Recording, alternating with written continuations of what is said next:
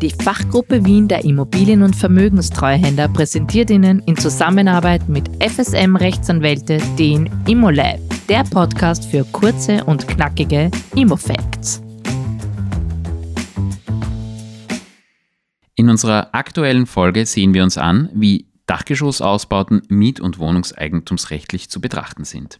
Bevor wir uns den miet- und wohnungseigentumsrechtlichen Fragen stellen, gibt es einige Vorab-To-Dos.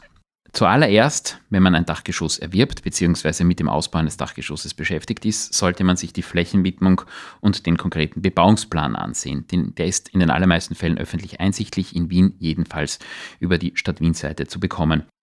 Auch sollte man sich hier über die konkrete Bebaubarkeit und die einzelnen Möglichkeiten schlau machen, unter Umständen auch die Ausnahmebestimmungen etwa 69 Wiener Bauordnung. Weiters ist zu prüfen die Möglichkeit bzw. die Verpflichtung von Pflichtabstellplätzen bis vor kurzem war es so, dass Pflichtstellplätze bei jedem Bauvorhaben und bei jedem Dachgeschossausbau vorgesehen waren. Mittlerweile ist es ja, gibt es eine einigermaßen komplizierte Regelung, was die Pflichtstellplätze betrifft, die aber dazu führt, dass deutlich weniger Pflichtstellplätze vorzusehen sind als vorher, bei vielen Bauvorhaben sogar überhaupt keine.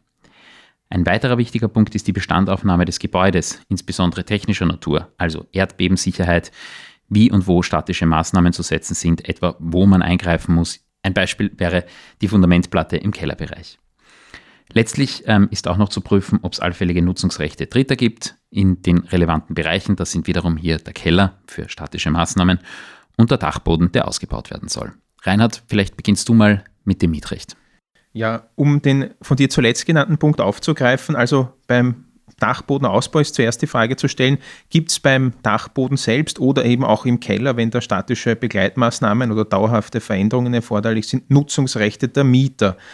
Mietern wird oftmals ein Recht zum Wäschetrocknen eingeräumt, indem der Vermieter dem Mieter einen Schlüssel aushändigt, der zum Dachboden geht. Und da sagt die Rechtsprechung, dann hat der Mieter damit auch stillschweigend das Recht eingeräumt bekommen, den Dachboden nutzen zu dürfen, nämlich ihm insbesondere zum Wäschetrocknen. Das kann ihm oft bei sehr alten Mietverträgen noch der Fall sein. Früher war man da etwas liberaler als heute bei der Einräumung derartiger Rechte. Gibt es so ein Mitbenutzungsrecht am Dachgeschoss und soll das Dachgeschoss ausgebaut werden, dann ist man als Vermieter verpflichtet, dem Mieter eine gleichwertige Ersatzmöglichkeit zur Verfügung zu stellen, weil der Mieter sein Nutzungsrecht dann natürlich, wenn der Dachboden ausgebaut wird, dauerhaft verliert. Das Gesetz lässt es allerdings zu, dass der Mieter dulden muss, dass er sein Nutzungsrecht in künftiger Form anders ausüben muss. Aber als Ausgleich dafür ist ihm eine geeignete Ersatzmöglichkeit zur Verfügung zu stellen, etwa ein anderer geeigneter Raum auf der Liegenschaft, der für das Beispiel Wäschetrocknen weiterhin geeignet ist. Wenn das nicht geht, also auf der Liegenschaft also keine geeigneten Ersatzräumlichkeiten gibt, dann kann es auch dazu führen, dass der Benutzungsverlust des Mieters in Geld abzugelten ist. Das ist also die eine Konsequenz, wenn es Mietrechte am Dachgeschoss gibt. Der Vermieter möchte da rein, da muss er dem Mieter Ersatzräume zur Verfügung stellen und oder Geldersatz bieten, wenn keine Ersatzmöglichkeiten vorhanden sind. Oft geht mit dem Dachgeschossausbau natürlich auch eine Aufzugseinrichtung einher und da ist es ebenfalls oftmals baulich erforderlich, dass in das Stiegenhaus und mitunter auch in die einzelnen Mietgegenstände, nämlich in die Wohnungen der Mieter eingegriffen wird. So kann es etwa sein, dass durch die Errichtung der Aufzugsanlage die Aussicht des Mieters beeinträchtigt wird oder es kann sogar auch so weit führen, dass durch die Errichtung des Aufzugschachtes eine Verkleinerung des Mietgegenstands erforderlich wird. Da stellt sich dann immer die Frage, muss der Mieter das dulden? Und da ist die Rechtsprechung auch aufgrund eines sehr gerade aktuellen Urteils des OGH sehr vermieterfreundlich. Die Rechtsprechung geht hier sehr weit und verpflichtet den Mieter in der Tat zur Duldung auch von baulichen Umgestaltungen des Mietgegenstands. So gab es schon einmal eine Entscheidung, da wurde der Mieter verpflichtet, es zu dulden, dass seine rund 85 Quadratmeter große Wohnung um knappe 5 Quadratmeter verkleinert wird aufgrund des Aufzugseinbau und damit ist auch eine massiv andere Grundrissgestaltung einhergegangen. OGH hat gemeint, das muss der Mieter dulden. Und in der jüngsten Entscheidung hat der OGH zu beurteilen gehabt den Fall eines Mieters, der hatte eine 58 Quadratmeter große Wohnung, der hat da einen Vorraum gehabt und durch die Errichtung des Aufzugschachtes war es erforderlich, dass in diesen Vorraum der Aufzugsschacht verlegt wird und der Mieter daher den Vorraum verliert. Und der oberste Gerichtshof hat auch hier eine Duldungspflicht des Mieters bejaht. Es ist dadurch also ein insgesamt ein Nutzflächenverlust eingetreten und der Mieter hat sogleich den Vorraum verloren. Aber OGH hat eben gemeint, das ist vom Mieter zu dulden und diese Duldungspflicht setzt aber voraus, dass es sich um eine Gemeinschaftsanlage handelt, die errichtet wird. Also der Aufzug muss allen Mietern der Liegenschaft zur Verfügung stehen und wenn das der Fall ist, dann muss der Mieter das dulden. Also Aufzugserrichtung geht oft mit dem Dachgeschossausbau einher, ist vom Mieter grundsätzlich zu dulden und da aus Vermietersicht sehr erfreulich gehen die Duldungspflichten der Mieter sehr weit. Als Ausgleich für diese Duldungspflichten ist zu bedenken, dass die Mieter auch einen Anspruch gegen den Vermieter geltend machen können, einen sogenannten Entschädigungsanspruch. Es kann nämlich sein, dass im Zuge der Bauarbeiten für, für den Dachgeschossausbau natürlich ein, beispielsweise ein Baugerüst aufgestellt wird oder aufgrund der baulichen Begleitmaßnahmen vielleicht im Erdgeschoss bei einem Geschäftslokal ähm, statische Sicherungsmaßnahmen erforderlich sind, wenn der Geschäftslokalmieter dadurch einen Verdienstentgang erleidet, dann hat er einen verschuldensunabhängigen Anspruch gegen den Vermieter auf Ersatz dieses Verdienstentgangs. Das ist im MAG geregelt, setzt kein Verschulden des Vermieters voraus. Der Geschäftslokalmieter in unserem Fall muss nur nachweisen, dass die Maßnahmen, die er dulden muss, dafür ursächlich sind, dass es einen Verdienstentgang gibt. Das ist das eine in finanzieller Hinsicht, was auf den Vermieter zukommt beim Dachgeschossausbau oder zukommen kann. Und ebenfalls kann auf den Vermieter zukommen natürlich eine Mietzinsminderung für die Dauer der, Bau, der, für die Dauer der Bauarbeiten. Natürlich geht mit dem Dachgeschossausbau eine erhöhte Lärm- und möglicherweise auch Staubbelastungen her. Das sind Beeinträchtigungen, die die Wohnungsmieter und natürlich auch Geschäftslokalmieter erleiden und sie sind daher berechtigt, für die Dauer der Umbaumaßnahmen die Miete zu mindern. Auch das ergibt sich aus dem Gesetz und kann im Übrigen auch vertraglich nicht ausgeschlossen werden. Hat dann der Eigentümer der Liegenschaft den Dach Boden tatsächlich ausgebaut und hat er neue Mietobjekte darin geschaffen und möchte er die vermieten, dann stellt sich die Frage, ähm, wie sieht es aus bei der Vermietung dieses Dachgeschossausbaus? Was ist da zu bedenken?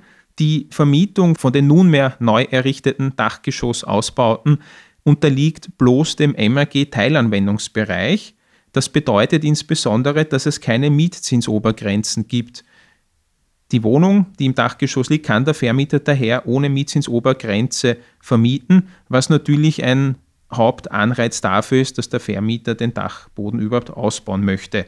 Klammer auf, eine Einschränkung muss man machen, wenn für die Dachbodenerrichtung öffentliche Fördermittel in Anspruch genommen werden, dann kann es sein, dass für die Dauer der Förderung die Förderstelle einen gewissen Mietzinshöchstbetrag vorgibt, aber nach Ablauf dieser Förderdauer ist dann der Mietzins jedenfalls frei vereinbar.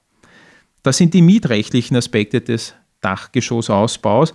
Wenn man jetzt die Variante nimmt und ein Gebäude heranzieht, das nicht im Alleineigentum steht, sondern an dem Wohnungseigentum besteht, Wohnungseigentum begründet wurde und nun soll hier das Dachgeschoss ausgebaut werden. Benny, was ist da zu bedenken?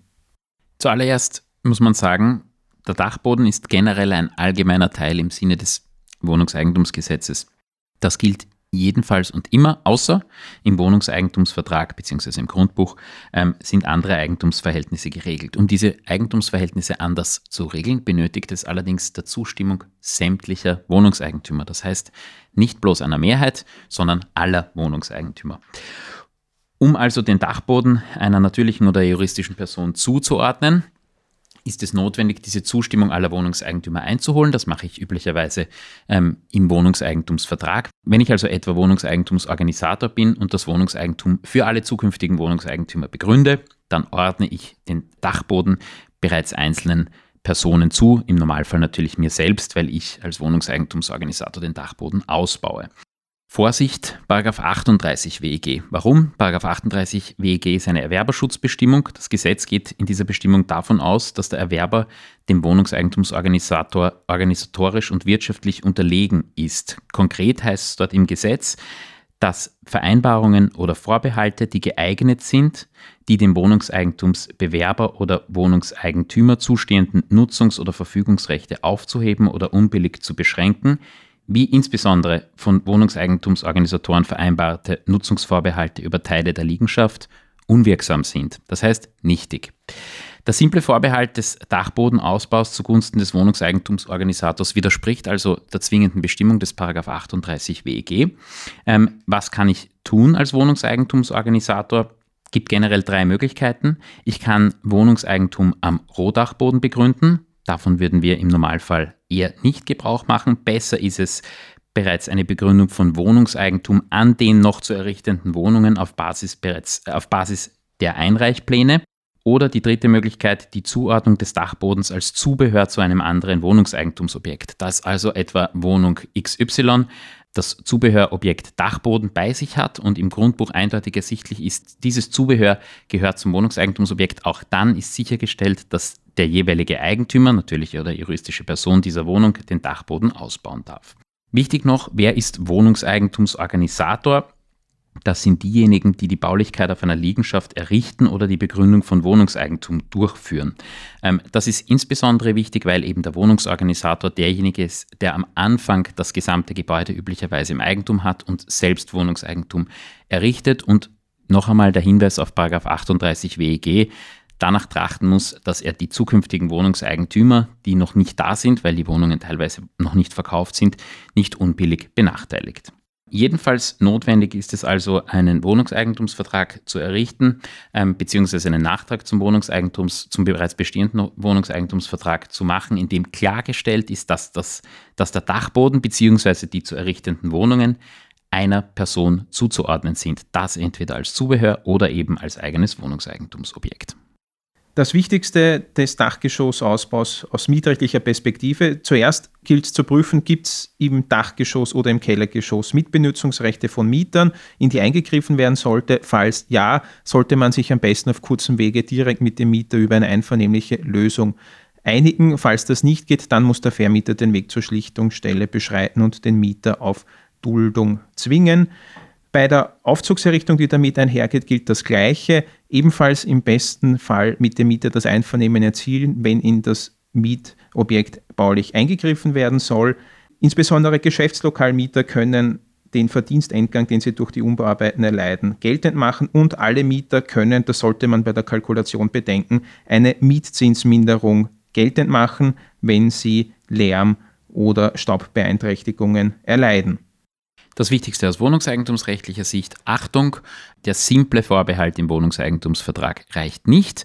Ich muss eine der drei genannten Lösungen bereits im Kopf haben und umgesetzt haben. Das heißt die Begründung von Wohnungseigentum am Rohdachboden, die Begründung von Wohnungseigentum auf Basis von Einreichplänen oder die Zuordnung des Dachbodens als Zubehör zu einem bereits bestehenden Wohnungseigentumsobjekt. Der Wohnungseigentumsorganisator hat also immer danach zu trachten, 38 WEG stets im Auge zu behalten und sollte das auch immer rechtlich prüfen lassen. Danke fürs Zuhören, folgen Sie uns und verpassen Sie ab sofort keine Fakten, Neuheiten und Tipps aus der Immobilienwirtschaft. ImmoLab, der Podcast der Fachgruppe Wien, powered by FSM Rechtsanwälte.